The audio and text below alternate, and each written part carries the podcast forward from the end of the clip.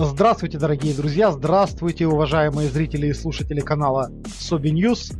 Мы сегодня были рады дозвониться э, к нашему уважаемому собеседнику из Москвы, это Леонид Радзиховский.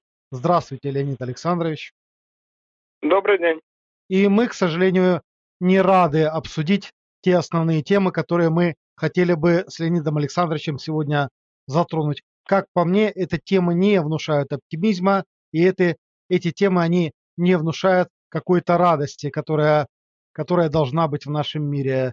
И первая тема, которой я хотел бы, чтобы мнением своим поделился с нами Леонид Александрович, это вот неожиданное какое-то решение. Ну, для нас, может быть, и неожиданное, а вот для кремлевской администрации ожидаемое, может быть, потому что оно как специально приурочено ко второму туру выборов в Украине. Я думаю, что уже смело можно назвать, что это выборы Зеленского, если ничего там не случится. Друзья, сегодня был опубликован новый опрос, где Зеленский уже с двух крат до трех крат увеличил свой отрыв. И если метеорит не упадет на Украину, не дай бог, то все произойдет по сценарию тому, что Зеленский станет президентом.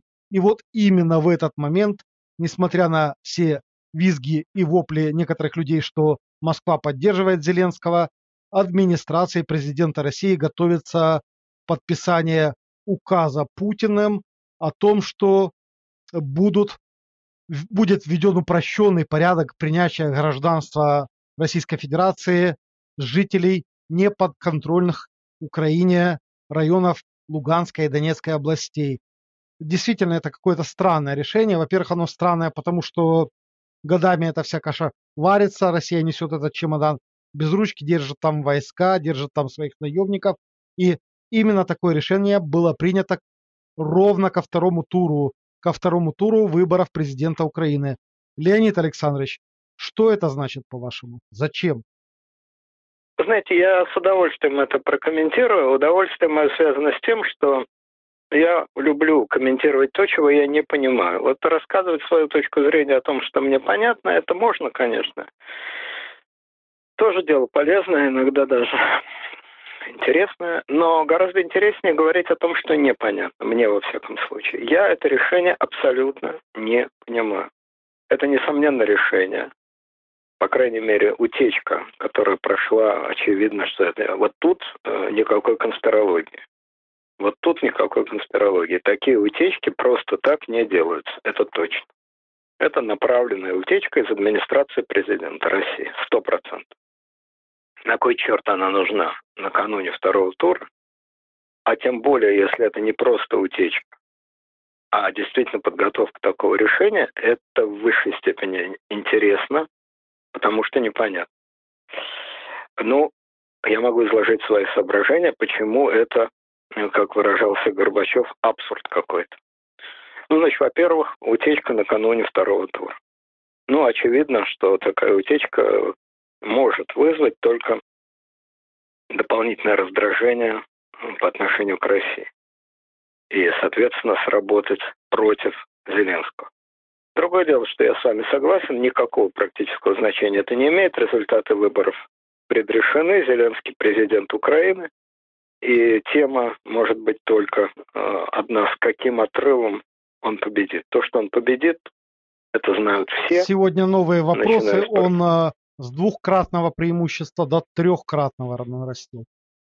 Согласны? Ну, вот это более-менее интрига заключается только в том, с каким конкретно отрывом он победит. Знают все, что он победит. Это знает Порошенко, это знает Зеленский, это знают все фанаты Порошенко, которые, значит, беснуются в сетях. Ну, понятно, фанаты всегда бесятся, это их нормальное состояние.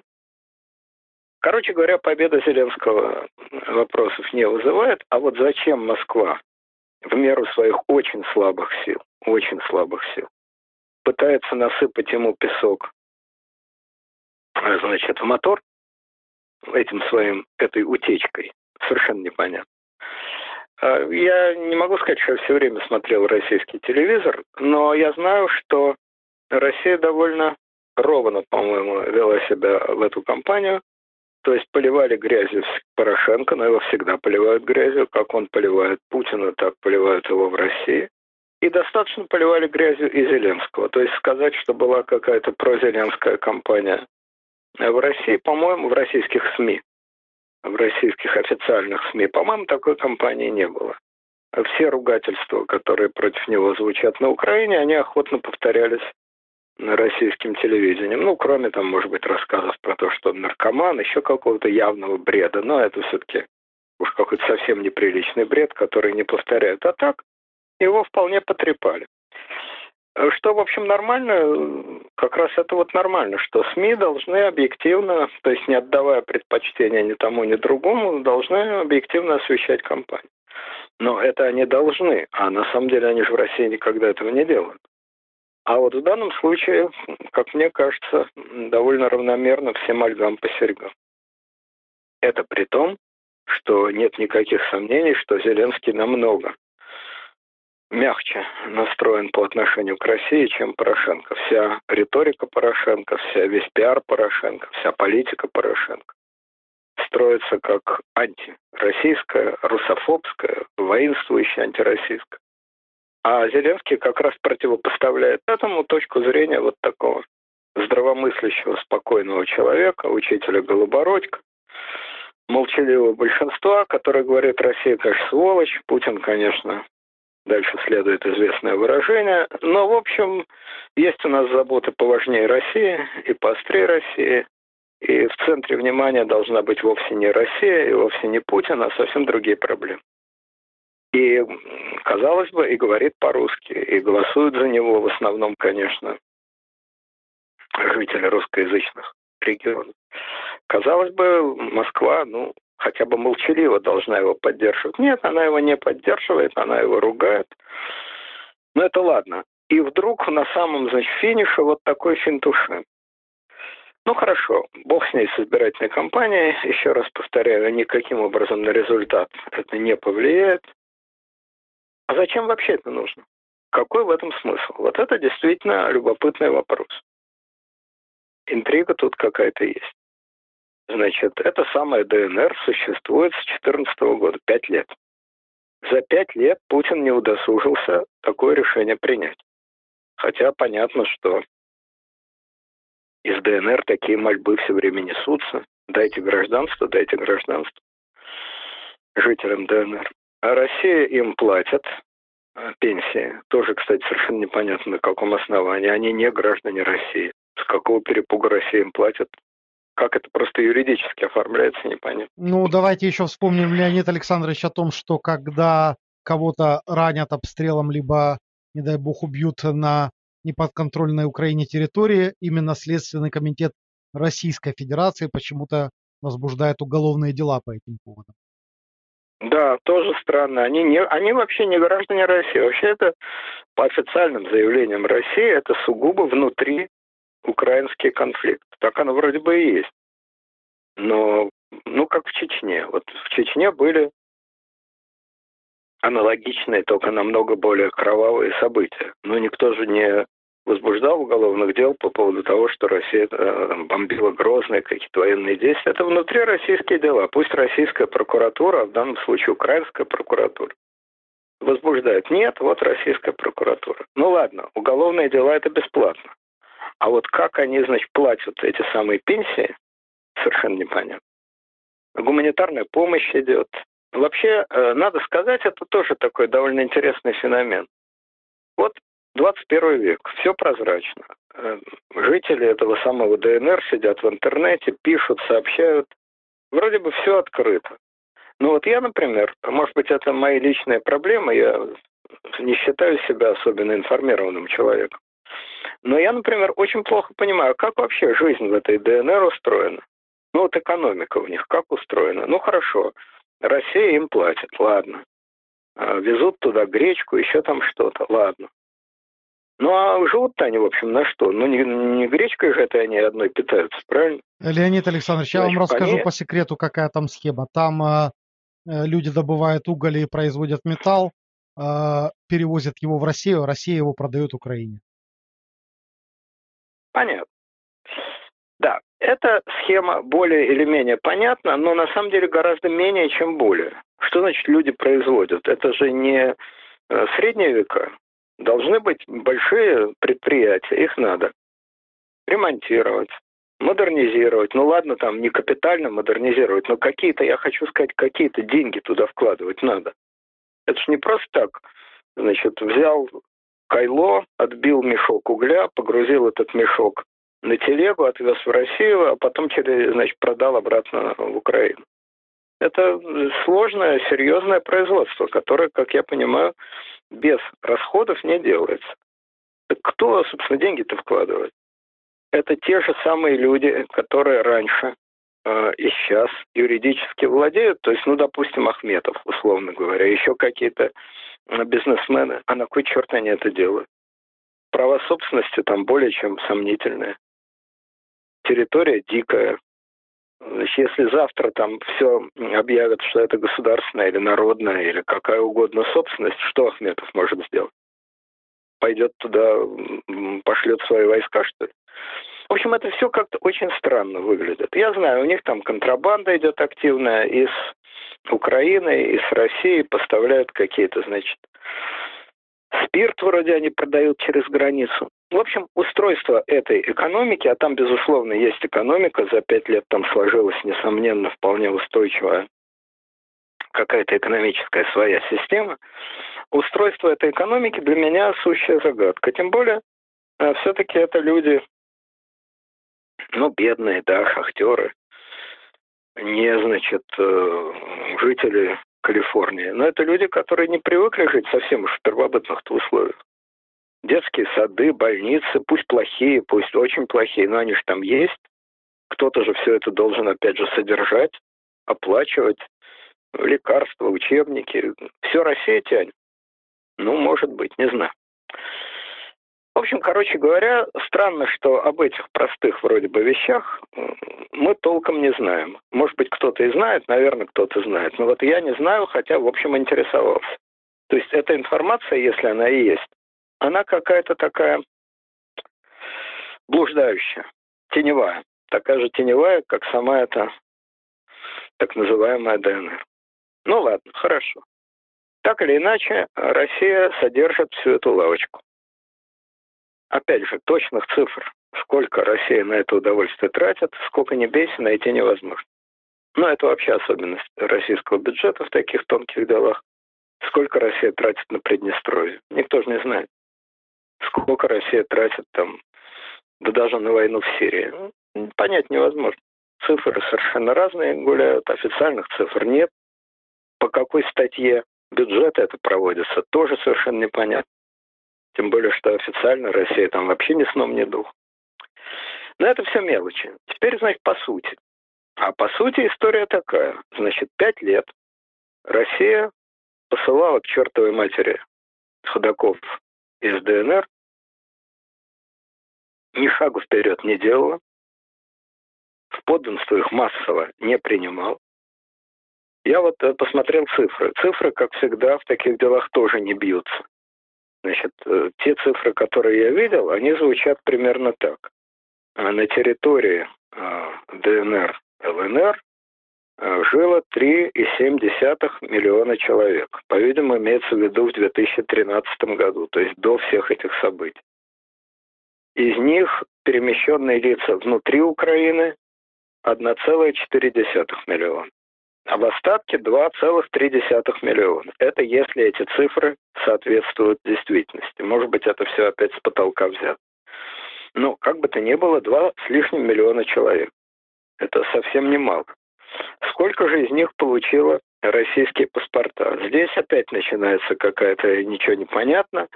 Одни пишут, что получило за это время, значит, сто тысяч человек, сто - сто пятьдесят тысяч человек. Другие пишут четыреста двадцать семь тысяч человек. При этом ДНР, ЛНР тоже печатают паспорта, но местные жители их не хотят брать. Что вполне понятно, потому что это явная Филькина грамота. И предпочитают они или сохранять украинские паспорта, от которых им толку мало, потому что Украина им пенсии не платит, или, если повезет, получить российские паспорта. В общем, короче говоря, в итоге, как ни крути, получается, что два с лишним миллиона людей с полуоткрытыми ртами и протянутыми руками там сидят. Понятно, что никого это не волнует. Политика вещь безжалостная. Сентименты появляются только тогда, когда надо пустить слезу под камеру. А так политики людей, все политики, от высокогуманнейших американских демократов до страшного Путина, все политики людей воспринимают как навоз. Это их профессиональная обязанность. Если они будут испытывать к людям эмпатию, то они своим делом заниматься просто не смогут, потому что политик должен все время делать вещи людям неприятные. Обязанность вот такая. Не обязательно быть садистом, не обязательно людей мучить, но особо, так сказать, захлебываться в эмпатии – это не работа политика. Два миллиона человек. И вот, вдруг, не с бухты-барахты, накануне этого самого второго тура, а хоть бы и после второго тура, проходит утечка, что Россия хочет, то есть подготовлен проект решения, который должен подписать Путин, о том, чтобы давать этим людям по облегченному варианту российские паспорта. Ну, то есть идти по логике э, Абхазии, по логике Южной Осетии, видимо, по логике Приднестровья. Я не знаю, в Приднестровье у всех русские паспорта или нет, но, наверное, у многих. Ну, в Абхазии у всех.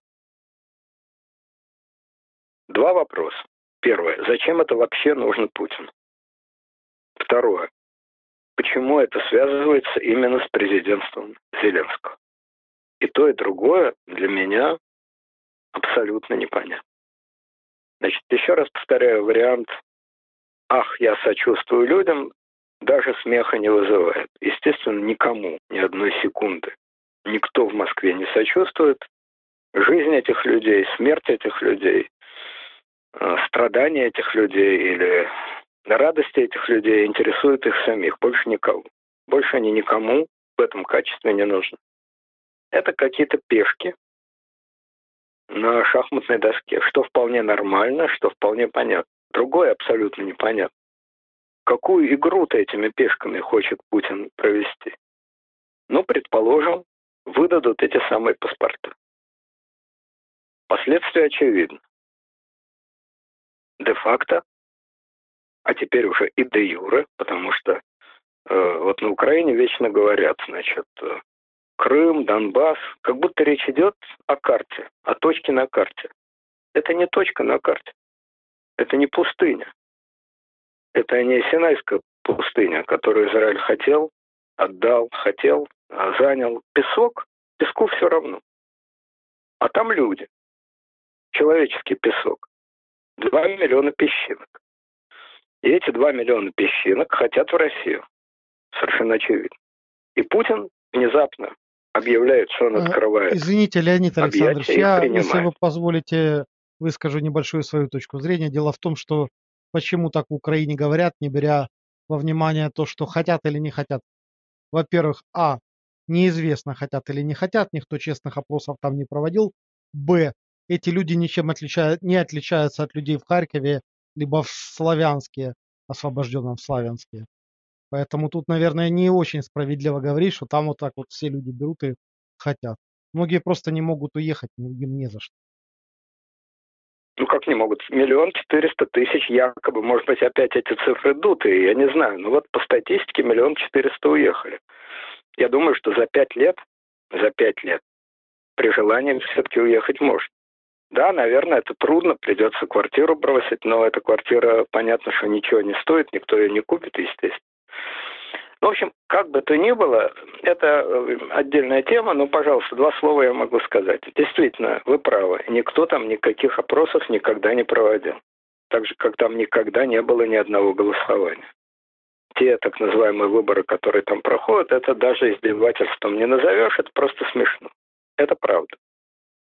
Но то, что мы читаем а в сетях, я вот читал, и то, что я знаю из разговоров с людьми, которые там были, популярное мнение а, в ДНР, мем такой общий, он звучит так.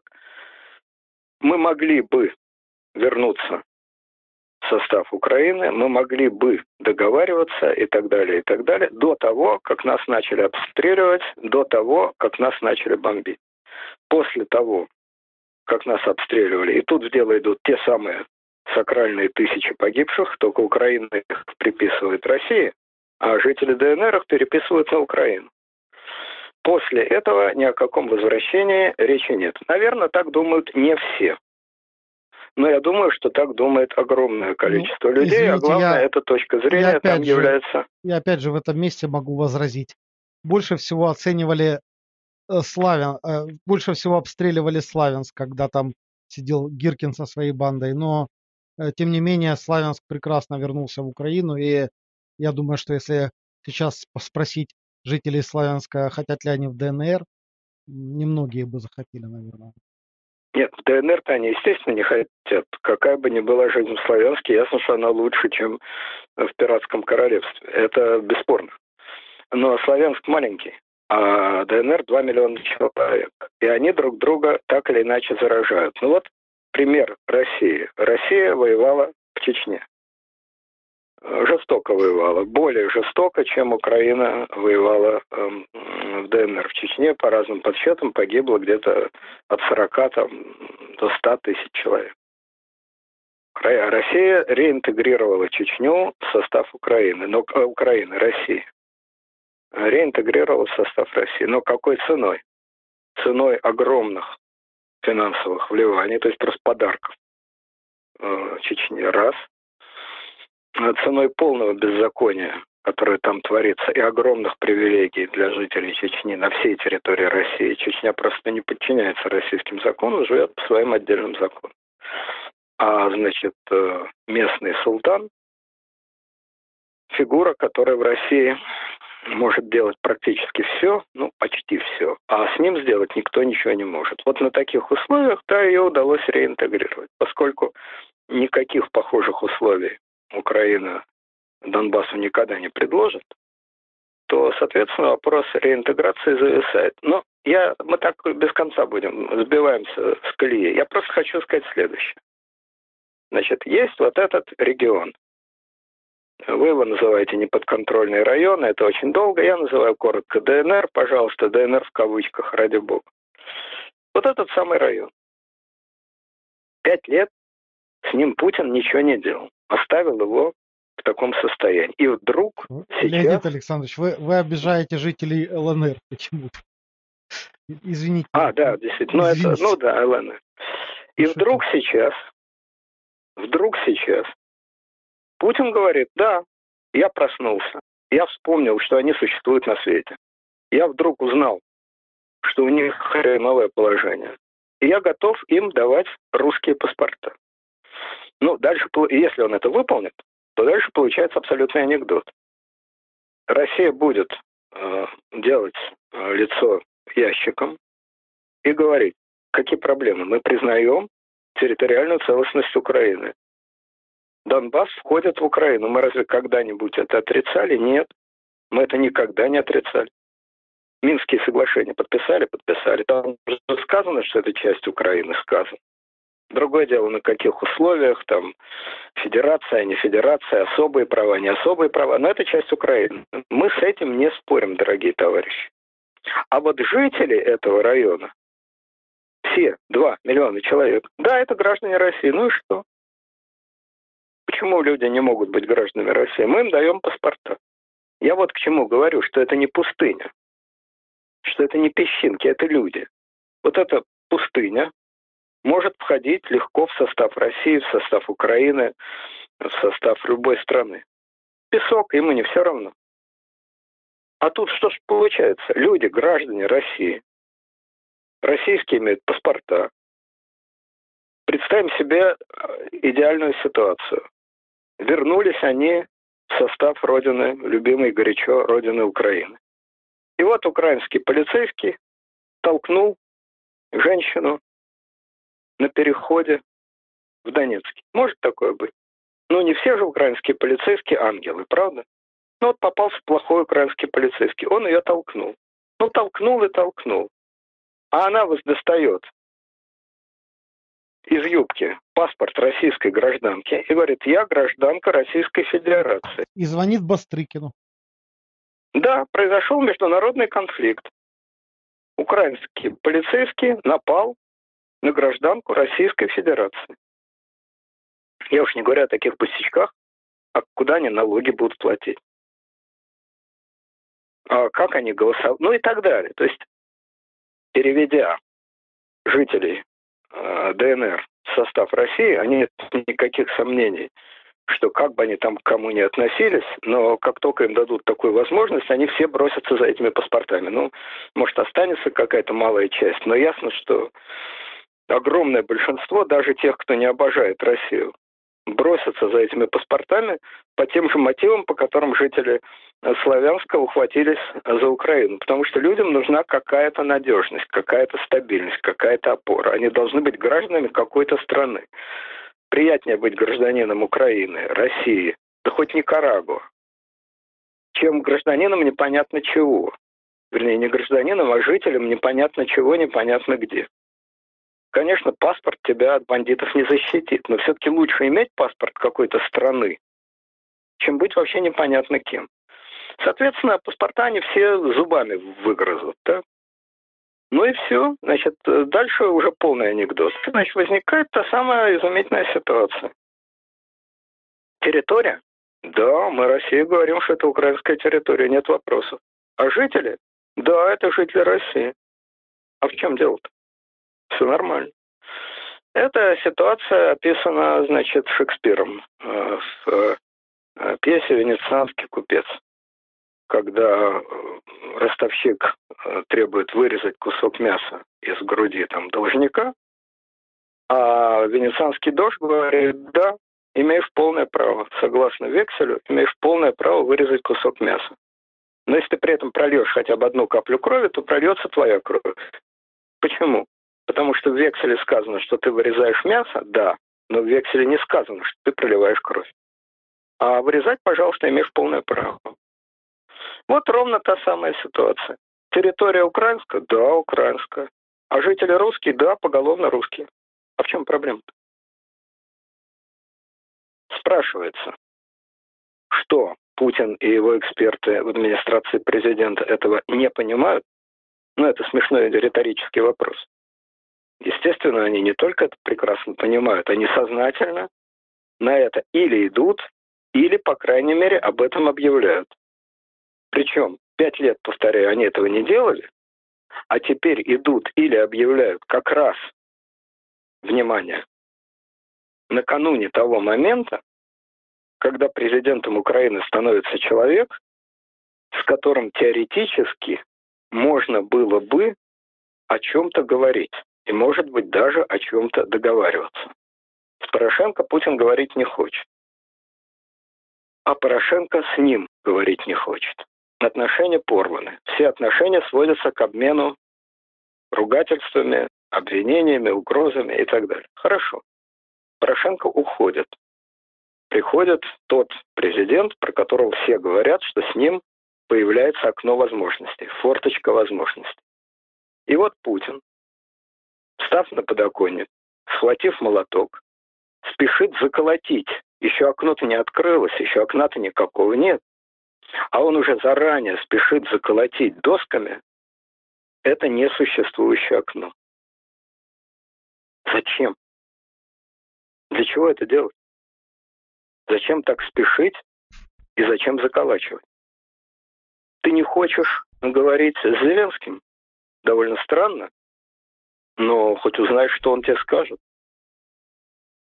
Ты всегда можешь отказаться, ты всегда можешь манкировать, ты всегда можешь динамить, тянуть. Зачем изначально создавать невыносимую, невозможную ситуацию, которая сразу ставит крест, заколачивает крестом любую возможность каких бы то ни было переговоров? Но ну, причем, мало того... Причем, Леонид Александрович, она заколачивает крестом возможность Зеленскому для переговоров, потому что в Украине таких переговоров после такого шага мало кто поймет. Так просто не о чем переговариваться. Тут исчезает тема для переговоров. Переговоры о чем? Но мало того, мало того, Давайте на одну секунду попробуем смоделировать. Вот Зеленский президент. С ним связаны гигантские надежды, ожидания. Учитель Голобородько вошел в класс. Даже если он обладает какой-то уникальной экономической командой, социальной командой, даже если э, Америка и Европа будут в восторге от его избрания, а мы уже знаем, что Америка как минимум не в восторге. Но не в этом дело. Вот, допустим, он знает какой-то способ вести реформы. Отлично. Но экономические реформы и социальные реформы – это по-любому история долгая. Уж как минимум несколько месяцев-то до первых, хоть каких-то, хоть крохотных, хоть символических, микроскопических успехов должно пройти несколько месяцев, правильно? А ему надо с самого начала, как любому политику, а тем более на Украине, а тем более политику такому неожиданному, надо показать какой-то успех. Где возможны успехи, практически без вложения средств, без вложения ресурсов, и успехи быстрые. Ну, конечно, они возможны только во внешней политике, в пиаре, во внешнеполитическом пиаре. Вот Порошенко не мог, пять лет не мог, а я смог. Даже если он ничего бы толком не смог, но сам факт начала разговоров, начало переговоров. Уж я там не знаю, в Москву он не полетит, а тем более, значит, понятно, что не только Путин, а Лавров не полетит в Киев. Ну, значит, на какой-то нейтральной территории встречаются с Лавровым, там, еще с кем-то, неважно. Сам факт начала разговора уже будет очень положительно воспринят огромной частью украинского общества. Огромной частью. Да, понятно, что будут те, кто заорут сразу. Вот кстати, мы говорили, Леонид Александрович, это прекрасно понимает даже Порошенко. Именно сегодня он заявил, что в случае избрания буквально через месяц он обязательно организует встречу нормандского формата с участием себя, любимого, и Путина. Поэтому Порошенко читает ваши мысли. Да, но Порошенко это все заявляет, но понятно, что пока Порошенко президент, не говорить вообще не о чем. Это мертвая точка. Ни Порошенко эти переговоры не нужны, потому что его линия – это борьба до победного конца. Ни уж тем более Путин никогда в жизни ему мизинец не протянет. Это все ясно. Но для Зеленского это шанс. Это шанс поддержать свою репутацию, это шанс увеличить свой политический капитал, свой пиаровский капитал. Если Россия заинтересована в том, чтобы президентом Украины был человек более нейтральный, более спокойный, ну так что же вы... Значит, вы же можете ему в этом помочь. Начать переговоры. Пусть они ничем не кончатся, пусть они ни к чему не приведут, но у людей будет ощущение, что процесс пошел. Так Россия не только этого не делает, но вместо этого она изначально спешит заранее с первого шага забить крест-накрест. Вот э, женщина... Мужчина, пожалуйста, сейчас все такие нервные, ради бога, мужчина. К вам хорошо относятся. Вы женщина, к вам мужчина хорошо относится. Вы можете его динамить, вы можете, значит, ничего с ним не иметь. Но вы начинаете с того, все-таки лучше, чтобы это была женщина, потому что я дальше хочу сказать, что вы начинаете с того, что его ворота мажете дегтем. Пока был человек, с которым у вас были ужасные отношения, вы дегтем не мазали. При Порошенко вы таких фортелей не выкидывали. А как только приходит этот человек, нейтральный, спокойный, который заинтересован в переговорах с вами, который выго- которому выгодно вести переговоры с вами с Россией, которому выгодно показать, что он отличается от Порошенко, вы сразу делаете морду ящиком и говорите «никогда». И более того, мы тебе такую козу покажем, какую мы никогда в жизни Порошенко не казали. Понимаете? Вот если бы в ходе избирательной кампании два месяца назад, три месяца назад Путин объявил об этом своем ходе, то это было бы логично. Я могу подписать такой указ, и тут же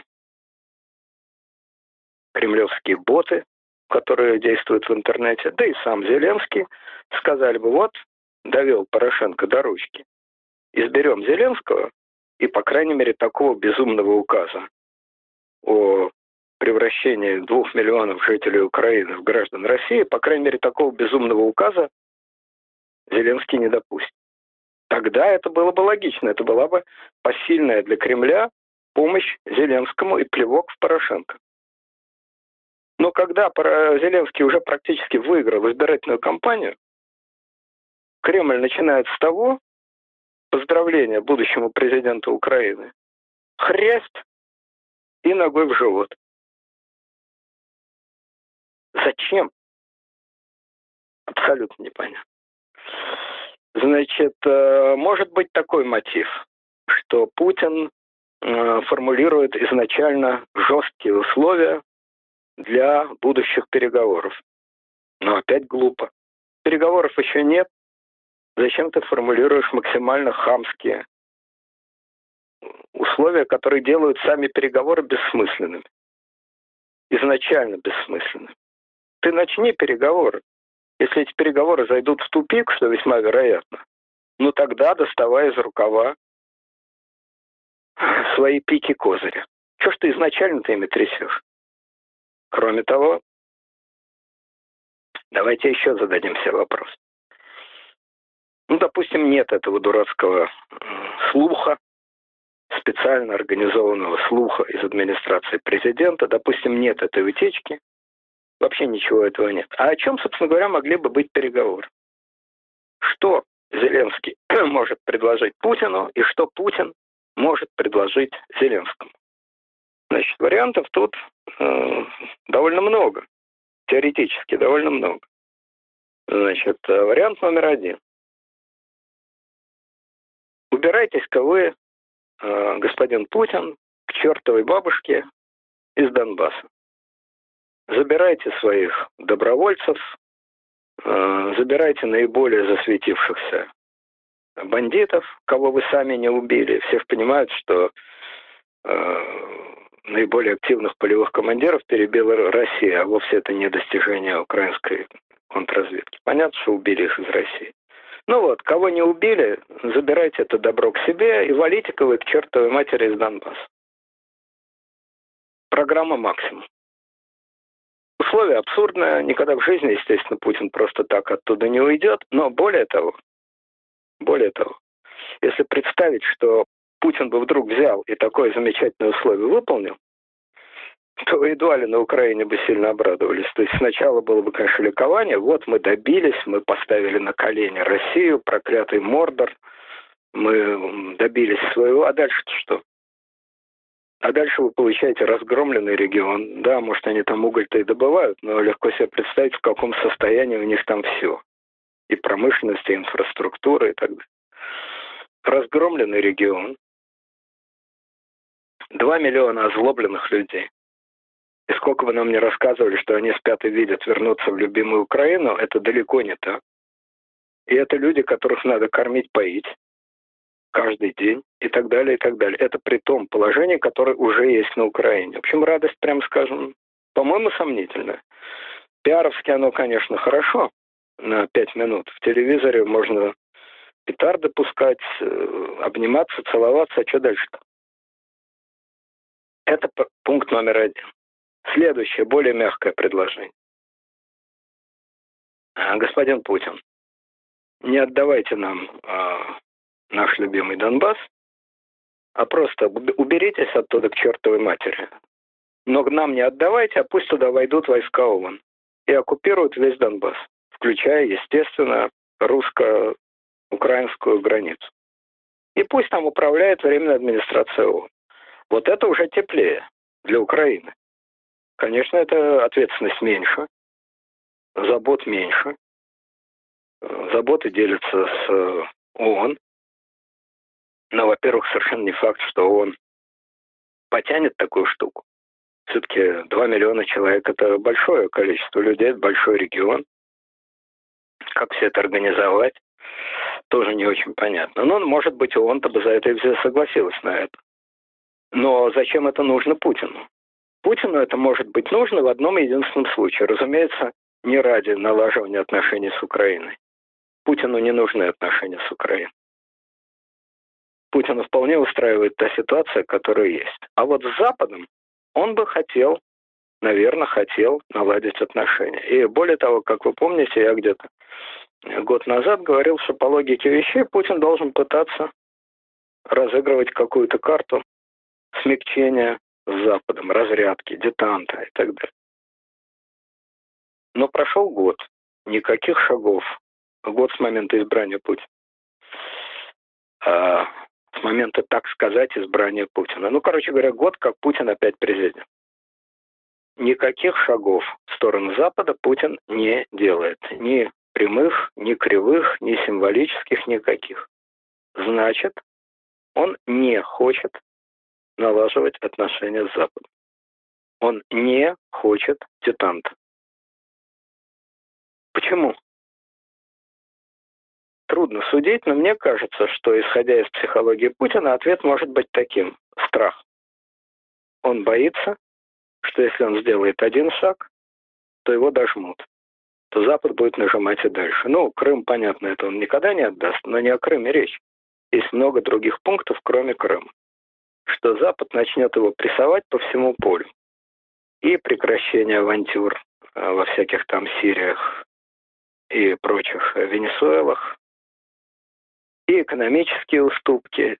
Короче говоря, переломит, что Запад переломит психологическую ситуацию и начнет Путина прессовать по всей доске, что для него и лично неприятно, и крайне болезненно будет восприниматься самой Россией. Рейтинг Путина упал, отношение к нему сильно изменилось, и жители России сейчас хотят двух взаимоисключающих вещей. С одной стороны, они хотят налаживания отношений с Западом, безусловно, потому что жители России устали от этой конфронтации бессмысленной, абсолютно бессмысленной. Устали от этого нелепого бадалова, и уже очень мало кто понимает, что, собственно говоря, мы бодаемся, и что, собственно говоря, мы делим. А все эти Сирии и Венесуэлы, кроме раздражения у людей, ничего не вызывают. И, казалось бы, с этой точки зрения отношения с Западом, если они начнут налаживаться, людям понравится, и рейтинг Путина приподнимется. Так? Да не так. Потому что вся репутация Путина внутри России держится не на том, что он ругается с Западом, а на том, что он вообще крутой. На том, что он вообще твердый, что он вообще не гнется, что он вообще не уступает. Мы хотим, мы, народ России, хотим наладить отношения с Западом. Но для того, чтобы Путин сохранил свою репутацию, он должен оставаться твердым, несгибаемым, неуступчивым, тем самым крутым Путиным. Очевидно, эти два условия взаимоисключают друг друга. Очевидно, что если Запад начнет его прессовать, то ни о какой крутизне и твердости речь не пойдет. Детант в исполнении Путина не будет выглядеть как триумфальное шествие. Вот Горбачев в восемьдесят пятом, восемьдесят девятом году многое, так сказать, уступал Западу, но при этом на Западе его на руках носили. И в России было ощущение, что Горбачев всемирный кумир, что его весь мир обожает. Так оно и было, кстати. На Западе его действительно обожали, его до сих пор даже обожают. Многие уже забыли, но отношение к нему позитивное. Это были уступки, но уступки, которые воспринимались как триумф политики Горбачева, политики знаменитого нового мышления, разрядки и тому подобного. Если Путин начнет уступать, он не сможет продать это как свой триумф. Ни на Западе, ни внутри России. Отступление и будет продаваться как отступление. А если Путин отступает, то он окончательно добивает свой имидж. Вот такая петрушка. Поэтому, как мне кажется, Путин и стоит в такой глупой позиции. Он не ухудшает отношения с Западом, но куда их особенно ухудшать-то? Не драться в самом деле. Он не ухудшает отношения с Западом, но и не улучшает. Завяз, застрял. застыл на месте. Прилип. Ни туда, ни сюда. Довольно глупое положение, действительно, но другого у него уже нет. Чтобы сохранить свой имидж жесткого и крутого, у него нет других возможностей. Следовательно, компромиссный вариант: Россия, из Донбасса уходим, а туда приходят ООНовские голубые каски, и Донбасс становится под международным управлением. Это, в общем, Путину, ну, в таком чистом виде невыгодно. Возможно, какие-то варианты, какие-то компромиссные ходы, там, какие-то условия, теоретически возможно, но практически ему это невыгодно. Значит, и об этом вроде бы ему договариваться с Зеленским неинтересно. Ну тогда о чем вообще разговор-то может идти? О чем тогда вообще им договариваться? О чем им вообще говорить? Есть о чем говорить. Есть о чем договариваться. Есть один вариант, который крайне выгоден Зеленскому, и при котором Путин ничего не теряет, а только улучшает свою репутацию. Это вариант очень простой. Да, мы, Россия, не уходим, не выводим своих, значит, как они там называются, добровольцы, наемники. Да, не выводим. Никаких войск ООН мы туда не вводим. Но конфликт становится окончательно замороженным. Точно так, как это происходит действительно с Абхазией, с Приднестровьем, с Южной Осетией. Никаких перестрелок, никаких артобстрелов, никаких вылазок, полная тишина. Это очень выгодно для Зеленского, крайне выгодно. Я принес мир. Вот на Украине пропаганда все время кричит про войну. Ну, войны-то там, положим, никакой нет. А перестрелки есть. Вялотекущий конфликт есть. А вот я его прекратил. Порошенко не мог? Не мог. А я смог. Я прекратил. Все кончилось. Это ничем не плохо для Путина. Только хорошо.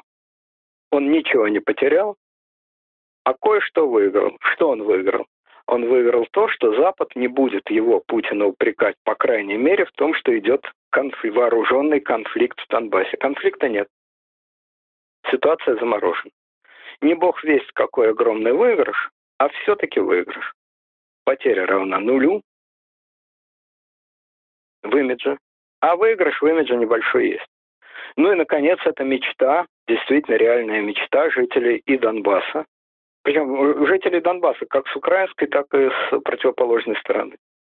Потому что эти несчастные люди единственные, кто действительно от всего этого страдает. И им, конечно, что ж хорошего, сидишь и не знаешь, сегодня палить будут или не будут. Ну да, это не активные боевые действия, это не там какие-то горы трупов, но приятного мало, когда палят. Наверное, лучше, когда это прекратилось. И они были бы счастливы, и это, конечно, так или иначе сработало бы на имидж и Путина, и Зеленского. Вот эти переговоры об элементарном деле, о просто окончательном прекращении огня,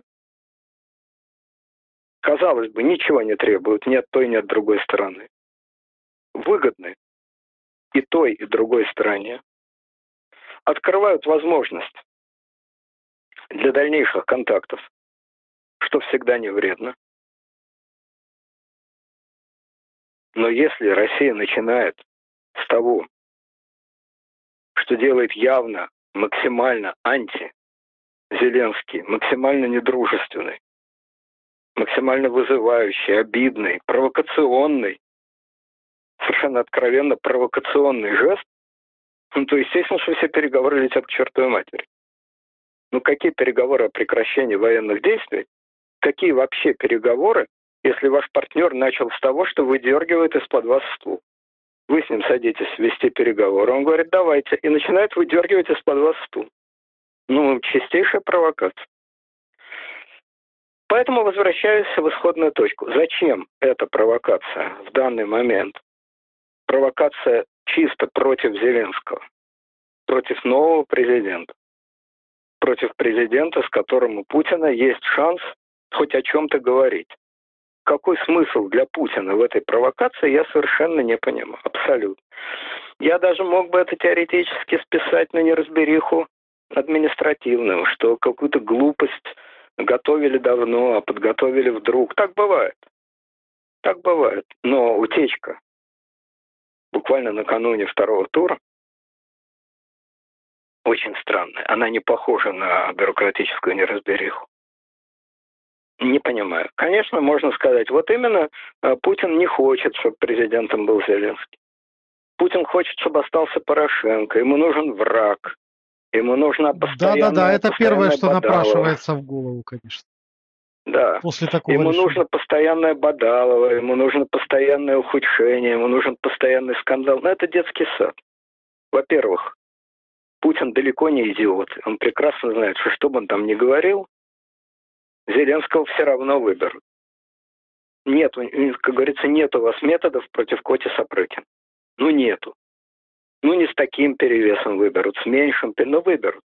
Это уже остановить нельзя. Это уже остановить нельзя. Это первое. Второе. Война с Украиной, пиаровская война, телевизионная война, она осточертела жителям России. Никакого своего имиджа на ней Путин уже не сделает. Уже Соловьев надоел, уже Киселев надоел, уже этот кисель у людей из носа льется. Успех Зеленского говорит о том, что и на Украине людям надоела эта бесконечная жвачка, эти бесконечные истерические крики в стиле Бабченко. Война, Мордор, завтра война, завтра русские танки идут на Одессу, там убивают, режут, караул, спасайся, кто может. Уже на Украине молчаливому большинству все это поднадоело. Пять лет истерического вопля надоели. А в России надоели еще больше. Поэтому если Путин делает ставку на то, что ему необходим спарринг-партнер для ругани, спарринг-партнер в виде Порошенко, а если уж Порошенко уходит, ладно, сразу превращаем Зеленского в своего врага, спарринг-партнера по ругани, начинаем со скандала, начинаем с взаимного обливания помоями, то есть не дай бог, не дай бог никакой разрядки, не дай бог никаких переговоров. С первого дня будем податься. С первого дня пру буром, иду рогом вперед, но это крайне глупо. Это запредельно глупо с точки зрения путинского пиара. Никого в России эта радость бадания и очередных помоев, и очередных проклятий, и очередных беснований Соловьева в Москве, значит, Киселева в Москве и Киселева в Киеве, Соловьева в Москве и Бабченко в Киеве, никого. Это перманентная истерика в Москве не вдохновляет. Ну, то есть никого это неправда. Кого, есть люди, которые только этим и живут, безусловно. Но это ничтожное количество людей. Путинскому большинству, тому самому молчаливому большинству в России, это надоело. И им продолжение концерта не нужно. Вот, поэтому это интересная история. Интересна она тем, что она непонятна. Я, по крайней мере, логику поведения Путина не вижу. А это именно логика тут какая-то, это какой-то расчет. Это не спонтанные эмоции. Эмоций никаких тут нет вообще. Это не какая-то экстремальная ситуация. Вот, допустим, в две тысячи четырнадцатом году можно было сказать, да, невыгодно влезать в Донбасс, допустим. Но волна несет. Такая ситуация, надо быстро принимать решения. Народ раскален, народ распален. Можно было так сказать. Сейчас народ абсолютно спокоен. Ты можешь принимать любые решения. У тебя неограниченное время на продумывание ходов. И вот в этот момент смешать фигуры на доске или там забрать гвардфигуры, запустить э, в лицо партнеру, очень странно. Наконец, последний вариант. Вообще ничего этого не будет. Просто трёп. Обычный бессмысленный трёп. Никто никакие паспорта раздавать не будет. Никакого указа Путин не подпишет. Ну, просто фейк. Самый обычный, банальнейший фейк. Возможный вариант. Более чем возможно. Более чем возможно. Только опять вопрос, а зачем? Зачем этот фейк-то гнать? То, что вы его гнали, это сто пудов. Сознательно, расчетливо, специально организовали утечку, специально организовали гон. А зачем? Нахрена козе баян? Чтобы объяснить, что вот мы это хотели против Порошенко, а вот пришел Зеленский, мы из уважения к нему этого не делаем. Ну, это детский сад какой-то. Мы добились, Зеленский добился того, что идиотское решение раздачи паспортов э, не будет принято. Но это решения такого нет, пока во всяком случае. Есть какие-то проекты. И вот наш первый, значит, жест в сторону Зеленского, что мы этим проектам не дадим хода. Ну, опять-таки, теоретически в пиаре такое возможно, и такой пиар-ход возможен, но это уж совсем глупо. Не говоря о том, кстати, Путину на это, конечно, наплевать, и вообще эти люди для него никто. Они не люди никакие, песок. Но, тем не менее, это же страшно взбесит жителей ДНР. Они опять понадеются. Они опять рот разявят. Они опять руки протянут, а им в эти руки кутишь. Ну, понятно, что они могут. Ничего они не могут, от них вообще ничего не зависит. Но, опять-таки, для чего? Так что вот, по первой позиции можно сказать одно. Интересно, но непонятно. Леонид Александрович, как вы думаете, насколько Кремлю, вот этим вот шаманам, которые сидят за кремлевскими башнями и заборами, пригодился опыт, аналогичный опыт раздачи паспортов в оккупированных у Молдовы и Грузии, Приднестровье, Абхазии и Южной Осетии? Насколько такой опыт им будет полезен в оккупированных территориях Украины? Возможен ли вариант, что тоже будут создаваться какие-то сепаратные образования после раздачи паспортов? Будут такие же заявления о входе в Российскую Федерацию, которые мы слышим, например, сейчас на Кавказе? Ну, опыт любой полезен. Здесь вопрос, как этот опыт трактует. Вот мне кажется, что опыт Абхазии э, и, значит, Приднестровья и Южной Осетии очень полезен в смысле негативного опыта. Кстати, э, ну, тут уж надо два слова сказать. Значит, э, Абхазия, Южная Осетия и Приднестровье принципиально отличаются от Донбасса. Почему? Потому что, хотя жители Донбасса действительно настроены были, а сейчас, наверное, тем более антиукраинские и пророссийские, но реального сепаратизма там не было. Потому что не было реального этнического конфликта. А в Абхазии был страшный этнический конфликт. И России не надо было оккупировать Абхазию, достаточно было помогать абхазам. Абхазы сами горели желанием вышвырнуть грузин. Там был настоящий глубокий этнический конфликт, у которого давняя очень история. В меньшей степени, но нечто похожее и в Приднестровье, и в Южной Осетии. Поэтому это разная вообще история. Но дело не в этом. Значит, раздача паспортов. Да, а в, значит, в Донбассе реального сепаратизма не было. Были настроения. Настроения были. Антиукраинские были. Но сепаратизма не было, потому что этнического противостояния не было. Если бы не Стрелков и компания, то есть российское государство, то они бы никогда в жизни не отделились. А Абхазия сама хотела отделиться. И очень хотела. И отделялась. Просто ей помогли. А Россия помогла. Кстати, помог, как известно, Басаев в первую очередь. Его отряд там воевал. Ну, неважно. Значит, какой опыт у России? Крайне негативный. Паспорта этим людям раздали. Деньги они получают, пенсии получают, но радости от них никакой. Вплоть до того, что та же самая Абхазия, о Приднестровье я уже не говорю, они ведут себя достаточно самостоятельно. Ну, то есть как? Ну, вот, допустим, когда в Абхазии так называемые выборы президента. В России, когда выбирают, в кавычках, губернатора или мэра, то выбирает его один-единственный человек. Отнюдь не Путин, который этим делом совершенно не интересуется, а выбирает начальник управления внутренней политики Кремля. Соответственно, там Сурков, Володин, ныне Кириенко. Вот он выбирает. А в Абхазии это не так. Там реально выборы, реально борьба кланов, драки какие-то. Московские чиновники должны ездить, разводить. То есть Россия имеет все удовольствия оплачивать, оплачивать абхазскую жизнь, но отнюдь не контролировать. Можете себе представить. Мы им платим, мы их содержим. А они при этом еще фордыбачатся и что-то такое выкомаривают сами. Кстати, и место это Абхазия далеко не безопасное. Там, бывает, что нападают на русских туристов, похищают, убивают. Отнюдь не потому, что они русские, разумеется, не из ненависти к русским, вовсе нет. Просто потому, что там такие нравы, такие, значит, места. Вот. Я читал, что какой-то там наш из Петербурга удрал туда, какой-то бизнесмен, полубандит, у которого были разборки с питерскими не то бандитами, не то ментами. Удрал в Абхазию, а Абхаза его убили, похитили и убили. Так что радости никакой. Вот это действительно даже не чемодан без ручки, а просто действительно консервная банка на хвосте.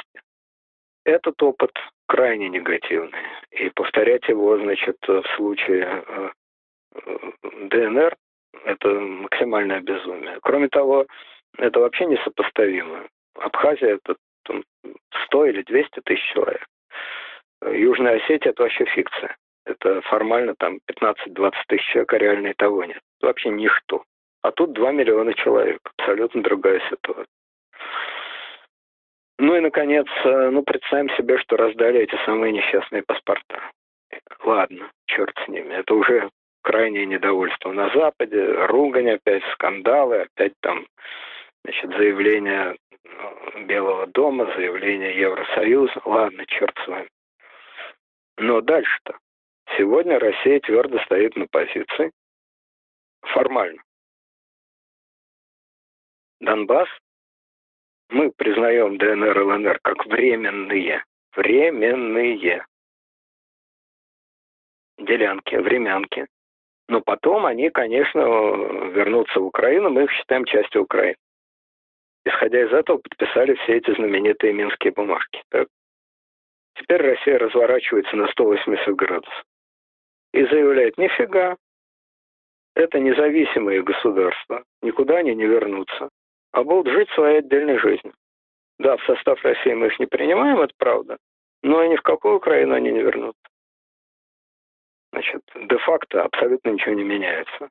А де-юре меняется все. Ну и зачем это надо России? Это грандиозный скандал с Западом. Грандиознейший, какой только можно себе вообразить. Это новый поток санкций. Это новый поток взаимной ругани. А фактически не происходит ничего. Зачем это нужно Путину? Для внутреннего пиара ерунда. Внутри страны это, кроме нового удивления, апатии, раздражения, ничего не вызовет. Никакого восторга у жителей России. Перспектива еще раз переругаться со всем миром из-за, так сказать, независимой ДНР не вызовет. Вообще, начнем с того, что люди просто не поймут, о чем идет речь. Чего? Они же так независимы. Это надо объяснять по телевизору сто раз, что нет, они независимые, да, но одновременно зависимые. Они независимые, но они входят в состав Украины. А теперь мы признаем, что они не входят. Вся эта лабуда абсолютно никого не заинтересует. Кроме раздражения, это у зрителей ничего не вызовет. А раздражение будет такое, какого, пардон, хера мы вообще во все это лезем?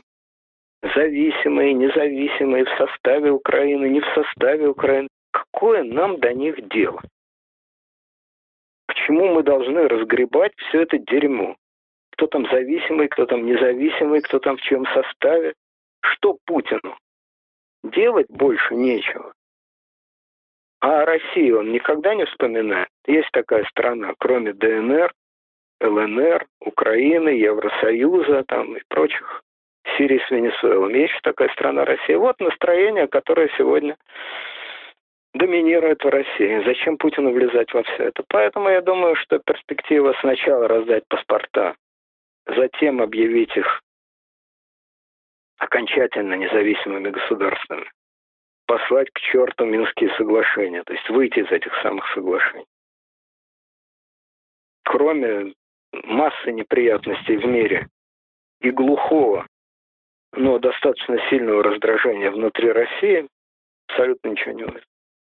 Леонид Александрович, скажите, пожалуйста, а как вам вот такая вот версия Например, многие знают, многие помнят о том, что такой человек, как олигарх Коломойский, в две тысячи четырнадцатом году был чуть ли не личным врагом Путина. Доходило до того, что он назначал награду за Путина. Он, все знают, что во многом благодаря Коломойскому не были созданы народные республики в таких городах, как Днепропетровск, Харьков, Одесса. Этот человек фактически во многом благодаря его усилиям Украина не была расколота пополам, и все это дело не пошло дальше. И многие сегодня связывают Зеленского именно с Коломойским. Как вам версия о том, что, может быть, в Кремле что-то знают больше, чем мы с вами? Может быть, они подозревают тот момент, что Зеленский будет более жестким, чем Порошенко, и, может быть, вот эта планируемая на выборы Зеленского раздача паспортов на оккупированных территориях, может быть, это какой-то упреждающий удар? Как вы думаете, имеет такая версия право на жизнь? Ну, любая версия имеет право на жизнь теоретически, безусловно. Но эта версия, мне кажется, маловероятной по многим причинам. Значит, первое, что, собственно говоря, означают слова «будет более жестким». А что, кроме слов, кроме риторики, вообще может сделать Зеленский против Путина? Войну объявит? Это вряд ли. Начнет обстреливать Донбасс? Это вряд ли. Что он может? Какая жесткость? В чем она должна проявиться? Значит, ну, может быть, допустим, вот Донбасс живет за счет того, что они продают э, свой уголь и прочие свои, значит, продукты, продают на Украину. А, допустим, представим себе теоретически, сугубо теоретически, что Зеленский эти каналы перекроет, так, объявит блокаду. Возможный вариант? Алло.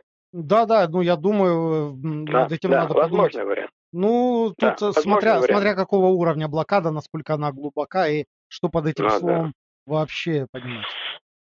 Вот именно. Но, предположим, сильно затруднит. Если, ну мы, помним, если мы помним, даже война Ирака с Ираном, она, в которой погибло, по-моему, более миллиона человек, она вовсю там шла приграничная торговля и ну, фактически не было прекращен товарооборот между странами.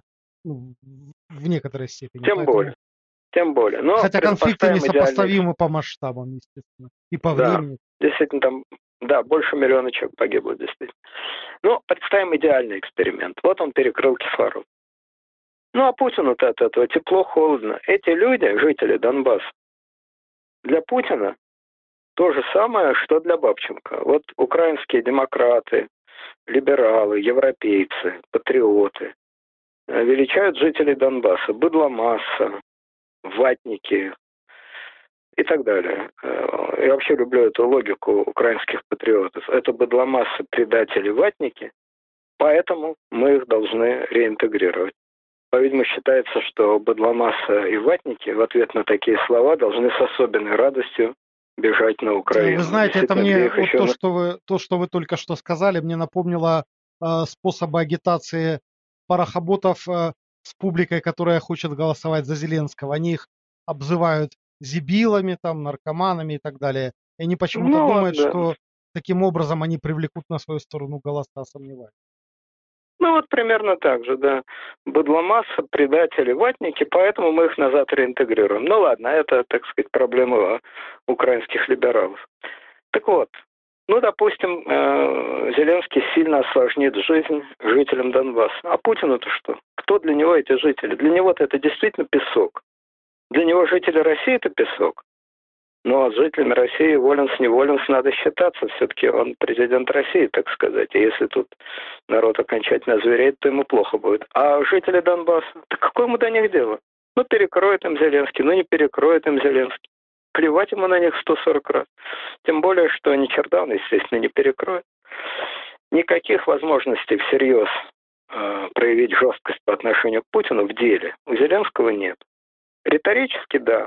Но если он начнет проявлять эту жесткость риторически, то он очень разочарует, как мне кажется, своего избирателя, который, еще раз повторяю, вот это молчаливое большинство на Украине, оно голосовало за Голобородько, потому что Голобородько, он нормальный человек, вменяемый, не беснуется, не орет, не трясет кулаками, не призывает к священной войне, занят не войной с Россией, а занят какими-то внутренними проблемами. Вот мне кажется, что избиратель Голобородько поэтому голосовал за Зеленского. А если Зеленский начнет с того, что тут же перехватит эстафету у Порошенко и начнет с утроенной силой проклинать Путина, ну, избиратель скажет, елки-палки, тех же щей да пожиже в ней. Голосовали за Голобородько, получили Порошенко. Вот тебе, пожалуйста. Поэтому это не в интересах, э, не в интересах Зеленского э, дальнейший новый виток ругани а-ля Бабченко против России. Абсолютно не в его интересах. В его интересах, наоборот, хотя бы на уровне риторики. Если не примирение, то просто увести эту тему, русскую тему, на периферию. В центр вынести другие темы. Русскую тему ему выгодно выносить в центр только при одном условии. Если он может положить на стол какие-то результаты. И самый лучший результат, конечно, при Порошенко были перестрелки, а при мне их нет. При Порошенко был незамороженный конфликт. Да, не война. Да, не крупные боевые действия, но все время стреляли, все время кто-то погибал, все время была напряженка, все время был страх. А теперь этого нет. А вот я сумел сделать мир. Вот я какой. Вот это да, это выгодно. А просто риторически ругаться с Россией. Ну и, наконец, что касается Коломойского. Во-первых, я не думаю, что он будет контролировать хоть в какой-то степени, хоть в малейшей Кстати, степени. Многие обижались, что вы его откровенным бандитом обзывали. Ну, видите ли, я исхожу из того, что о нем писали СМИ. Отнюдь не только российские, но и украинские. Ну, пусть он не откровенный бандит. Короче, не верю я, что Коломойский будет хоть в малейшей степени контролировать внешнюю политику Украины. Так не бывает. Ну, вот не было в истории случая, чтобы какой-то, пусть не бандит, но человек, не занимающий никакой официальной должности, а просто предприниматель или там как хотите назовите, контролировал государственную политику. Таких прецедентов нет. Это первое. Второе. Коломойский реальный человек. Он был злейшим врагом Путина в две тысячи четырнадцатом году. Правильно. А что ему сейчас? В две тысячи девятнадцатом у него совершенно другие приоритеты, интересы. Он теперь, как я понимаю, злейший враг Порошенко. Это номер два. Третье. Да, Путин человек крайне злопамятный. И это многие знают. Многие знают, а многие уже не могут это знать, они уже об этом никогда не расскажут. Но при жизни своей они об этом знали. Путин человек крайне злопамятный, это точно. И его злопамятность бывает вполне иррациональна. Опять-таки, об этом многие могли бы рассказать, если бы они еще могли говорить. Но, простите, именно по этой логике, если бы Путин внес Коломойского в список своих личных кровников, я думаю, что Коломойского бы уже на свете не было. Чего-чего. А таких возможностей еще у российского государства достаточно. Конечно, хлопнуть какого-нибудь Захарченко или там, надеюсь, тут уж никто не обидится, что я их назову бандитами, всех этих Моторол и прочих. Да, их ну, хлопать. Это вам еще повезло, что Игорь Валерьевич не слышал прошлую передачу. А это еще кто такой? Коломойский. А, а то, пожалуй, мне в подъезд было не войти. Да, да, с ним шутки плохи. Вы бы оценили, какой он злопамятный. Да. Так вот, конечно, хлопать, значит, всяких там Моторол и Захарченок дело не хитро. Но я думаю, что если бы Путин внес господина Коломойского при всем большом к нему уважении в список своих личных кровников, говорят, у него этот список очень короткий, и все время становится короче. Вот, то я думаю, что ему было бы не до выборов, у него были бы по жизни совсем другие проблемы. Поэтому я не верю в такую ненависть Путина лично к Коломойскому. Я думаю, что там не личная ненависть, а там чисто бизнес-отношения. Ну, не бизнес, разумеется, а деловые. Политическая борьба — это, пожалуйста. Политический враг — это сколько угодно. Понимаете, лично, лично Путин ненавидит людей, которых он называет одно един... одним единственным словом. И все это слово знают. Предатели. Вот предателей он ненавидит. И с ними он сводит счет. Почему он их записывает в предатели? это другой вопрос. Но вот записал в предателя, и тогда жить ты будешь недолго, но беспокойно. А если ты не предатель, ну, какие проблемы? Ну, да, противник, ну и что? Политический противник.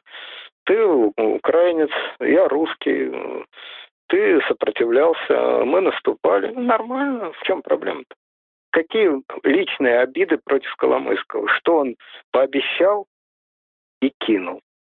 Он набивался к Путину в ближайшие личные друзья? Да вроде нет. Так что вот если бы, допустим, Медведчук, этот ваш знаменитый, кинул Путина, вот он был бы предатель. Предатель. А с предателями разговор совсем другой. Это, наверное, объясняет а, еще один интересный факт, что, что Михаил Саакашвили до сих пор жив. Хотя ненависти там хватает. Да, Саакашвили не предатель, он не предавал Путина. А в чем предательство? Он что, был ближайшим другом Путина или там каким-нибудь другом Путина? Никаким он в жизни не был. Противник, да. Злой противник, да. Но не более того.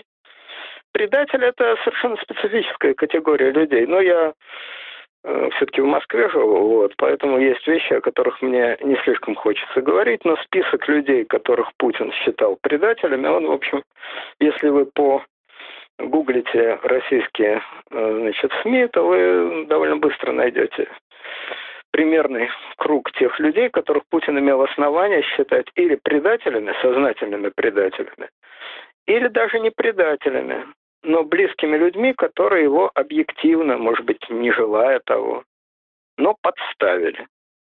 Он такие вещи не прощает. А все остальное он сам, как говорят, никого в жизни не подставлял в этом смысле, и никого в жизни не предавал. Представляю взрыв криков украинских слушателей. Но, тем не менее, вот так говорят, что Путин много чего делал в этой жизни, и место себе отнюдь не в раю заработал много раз, но вот такими штуками предавать своих, тех, кого он считал своими, он никогда в жизни не занимался. Ну и, соответственно, если с ним так поступают по его понятиям, то, то он не прощает. Но к Коломойскому вся эта романтика ни спереду, ни сзаду не относится. А уж к Зеленскому-то с какой стати? Он вообще незнакомый человек. Тут им-то что делить? Они в глаза друг друга не видели никак. Нет, я думаю, эта версия теоретически возможно, конечно, что он заранее делает ему подножку, вот, но опасаясь каких-то действий Зеленского. Но я думаю, что Путину нет причин опасаться политических действий Зеленского. По-моему, это наоборот. Все ровно наоборот.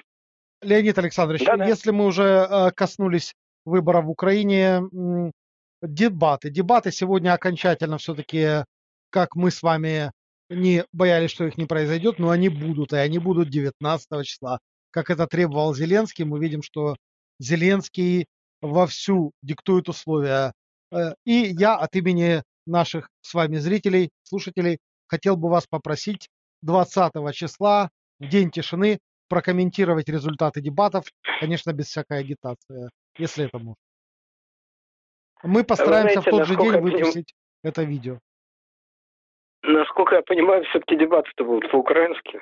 Ну, ничего страшного. Вы сможете прочитать отзывы, прочитать самые интересные моменты. И мы с вами полчасика выслушаем ваши мысли, кто же там кого перегнул. Ну, я не против, конечно, но поскольку я действительно не понимаю украинский язык, мне когда-то казалось, по моему имперскому высокомерию, что украинский язык понять ничего не стоит, что это, ну, практически тот же русский. Теперь я понял, что это совершенно не так. Я его действительно не понимаю. Вот, поэтому оценить мне трудно. Но если будет какой-то перевод, пересказ, ну ладно. Но, в принципе, о чем говорить? Ну, ясно, что Зеленский дожал. Даже дожал в том, что я он думаю, там продиктовал... будут интересные моменты, и вам будет что выставить. Не, ну я не сомневаюсь, что будет много смешного, но просто по факту. Он продиктовал где и когда. Ну, в общем, это тоже унижение. Вообще, Зеленский в этом смысле э, действует правильно. Мне не нравится его вот этот... стиль, когда он перебивал этого несчастного Порошенко четыре раза и бросил трубку. Понимаете, это Это грубый стиль, это нервный стиль, и это стиль, который хорош был бы э, с, с сильным, с равным соперником. Но Порошенко же уже конченый человек, он уже растоптан. Поэтому добивать... Ну, в общем, ничего плохого особенно в этом нет, но это неприятно выглядит, эстетически неприятно выглядит. А практически...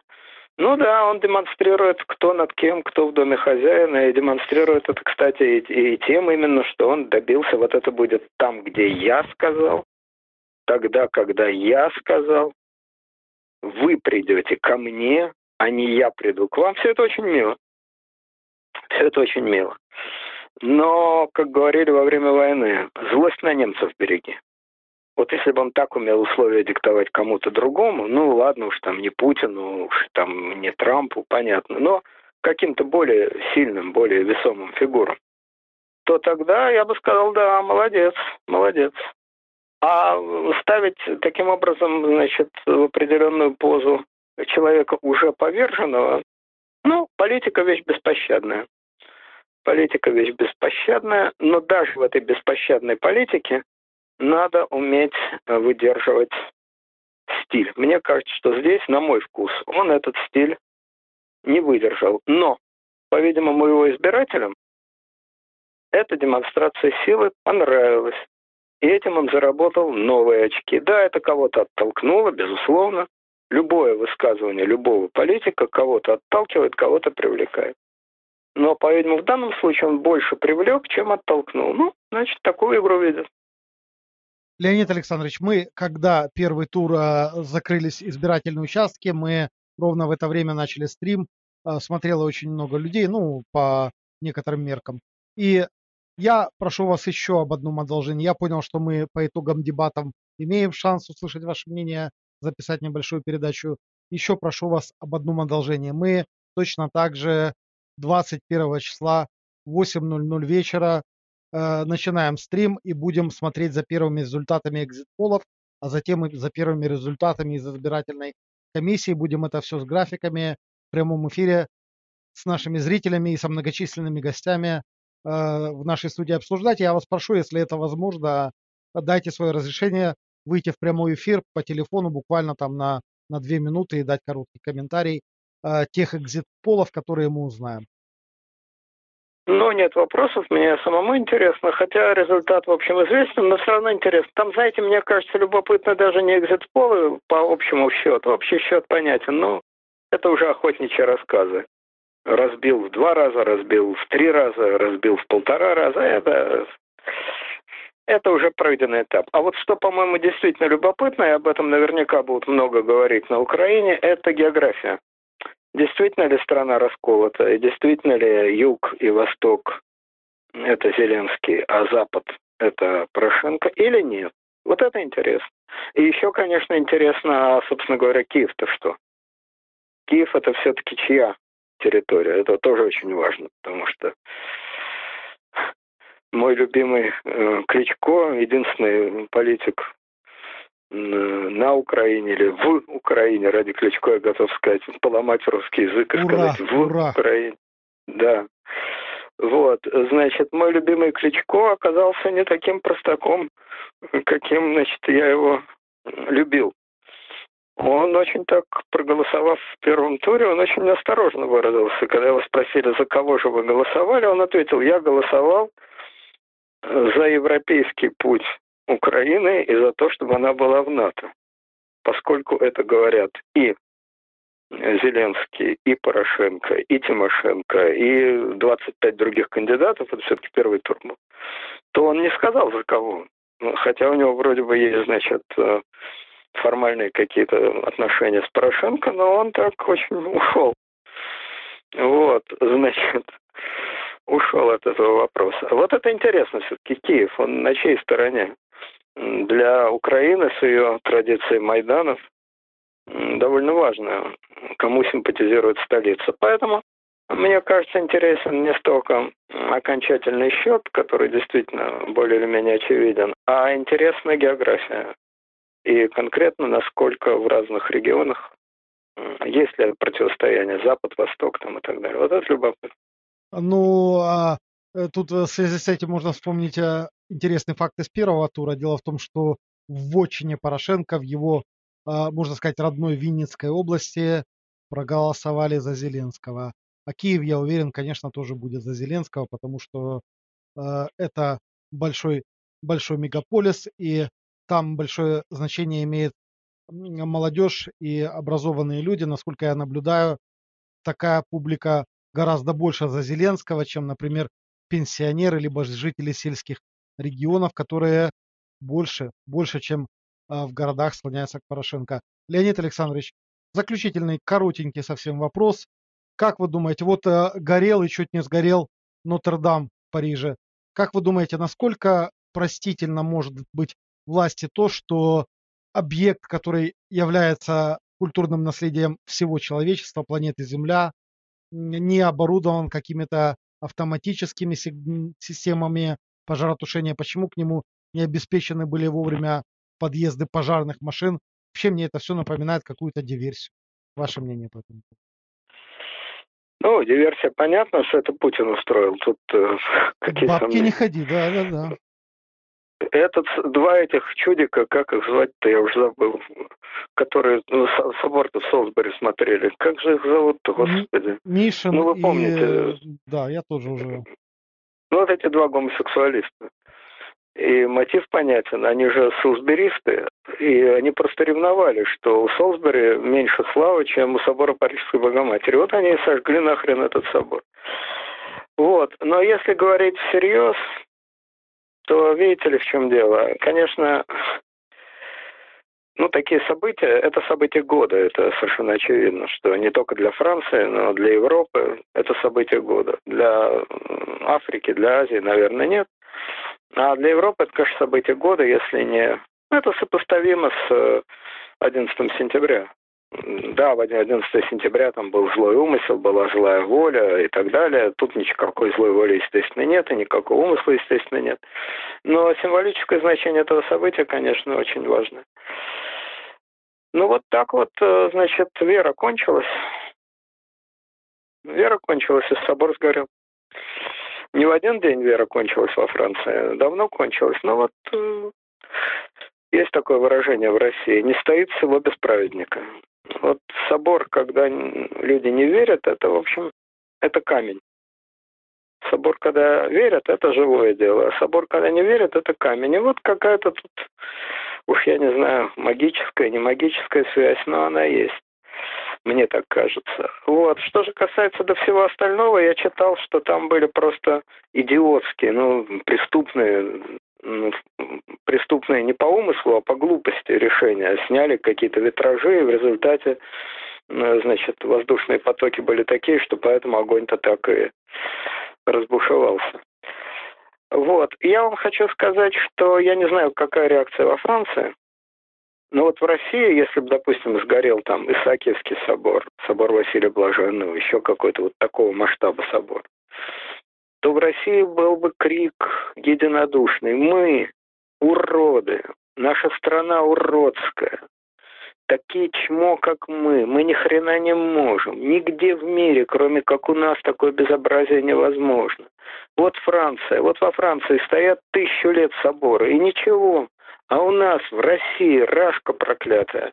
И это бы орали не украинские э, русофобы и украинские патриоты. Это орали бы русские.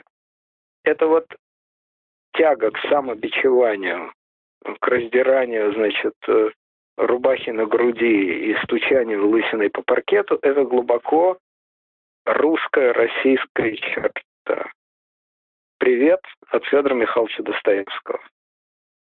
Привет от «Преступления и наказания». Когда его таскают молодые по полу, он кричит: «И это мне, сударь, в наслаждение». И думаю, что во Франции таких слов, конечно, не говорят. И никому не приходят. Ругают власть, наверняка поливают грязью самого Макрона. И, в общем, есть за что. Он, конечно, не пожарная охрана, но все-таки какие-то вещи следить надо.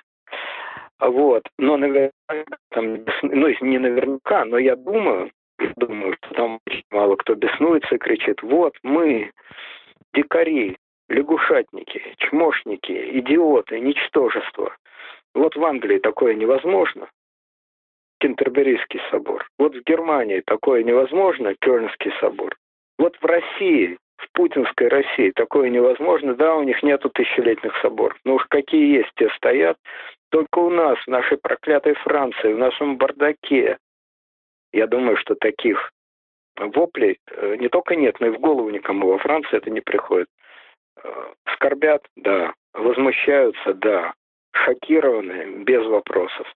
Но вот это раздирание рубах, посыпание головы пеплом и вопли «мы уроды, мы чмо» — это оборотная сторона российского чванства. Мы самые крутые, мы самые великие, не подходи, расшибем. А в других странах чванство есть, и этого чванства более чем достаточно. Может быть, оно не в таких грубых формах проявляется, но оно есть. А вот самобичевание и раздирание рубах, по-моему, это, это наша национальная забава. Наша, я имею в виду русская, не знаю, как на Украине, может быть, у вас тоже есть, все-таки мы близкие родственники. Вот. Ну а что касается в целом собора, ну, конечно, это для Европы это знак. В свое время были очень модны такие издевательские выражения. Мечеть Парижской Богоматери, что вот, дескать, благодаря нашествию арабов Париж становится исламским городом, и скоро, значит, будет у них мечеть Парижской Богоматери. Мечети там никакой нету и не будет, но, значит, желающие, а желающие, безусловно, есть в таких случаях всегда, могут воспринимать это событие, конечно, не просто как пожар, а, конечно, символически. Потому что, действительно, вера, ради которой был построен этот собор, она иссякла. Ее, конечно, во Франции нет, уже давно нет. Вот. И вообще, если уж одно слово еще сказать, то, понимаете, вообще вот это ведь очень интересно. Вот так на секунду себе представьте, я не помню, сколько ему лет, восемьсот, там, ну, в общем, какой-то фантастический возраст. Да? Ведь и сегодня, ну, вчера, пока он был в порядке, этот собор поражает.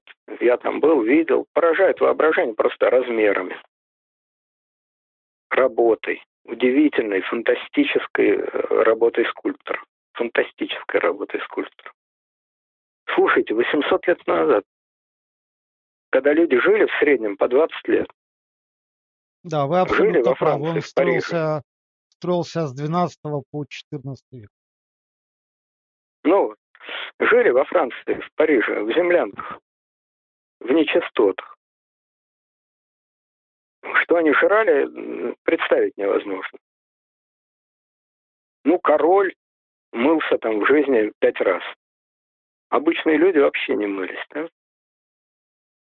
И вот эти люди, вот эти люди, которые жили по двадцать лет, которые подыхали с голоду, подыхали в нечистотах, то есть жили так, как мы себя вообразить не можем.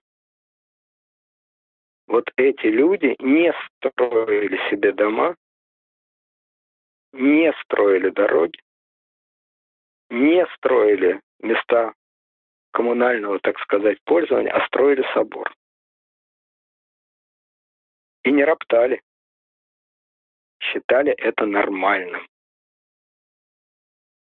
Я этим не умиляюсь, я это не осуждаю, я просто это констатирую. Это была другая цивилизация. Другая. Абсолютно другая цивилизация, которая нам непонятна. Сегодня она нам абсолютно непонятна. Вы можете себе представить, что на Украине отберут у людей пенсии, просто отберут, вообще не будут платить пенсии. Они будут жить в землянках и будут строить собор. Любой, православный, национальный, во славу Украины, какой хотите. Леонид Александрович, в Украине будут... так уже отобрали пенсии, поэтому представить это довольно легко. А вот что они собор при этом будут строить, можете? Ну вот я, хорошо, бог с ней, с Украиной, возьмем Россию. Вот представить, что у нас сейчас государственное православие, бла-бла-бла-бла-бла-бла. На Пасху, значит, все вчерашние, значит, коммунисты торчат подсвечники в церкви, там все понятно. Представить, что люди, народ, или добровольно, или их заставят строить собор в нищете, в голоде, я не знаю в чем, невозможно. Это невозможно. А в средние века невозможно было другое. Я вам, кстати, в конце скажу еще одну такую штуку в связи с этим. Вот я сказал, что это невозможно. Я неправильно сказал. Это возможно. Дело в том, что в Советском Союзе ровно это и было. Поэтому он и погиб. Потому что люди жили отвратительно, особенно в сороковые, конечно, годы. Отвратительно, в нищете. Ну, не в такой, конечно, нищете, как французы в средние века, но, в общем, очень по-нищенски. Очень по-нищенски. И все силы уходили на строительство собора, своего собора, ракетно-ядерного. Все силы уходили на строительство такого уже бессмысленного с практической точки зрения, такого же символического, такого же лишенного любого прагматического значения дела ракетно-ядерного собора. И вся эта болтовня, что это нужно для безопасности, для чушь собачья. Собачья чушь. Какая к чертовой матери безопасность? Почему в Бразилии нет ни ракет, ни бомб? Да что в Бразилии? Нигде нет такого количества, как в СССР. Нигде не было. Ничего, никто на них не нападал. Никто, ни на кого. Это все отговорки. Это была религиозная, символическая, сакральная, параноидальная, какая хотите. Вера, идея. И вот ради этой веры, этой идеи абсурдной, но бывшей, людей заставляли это делать, и они это делали. И, в общем, не роптали.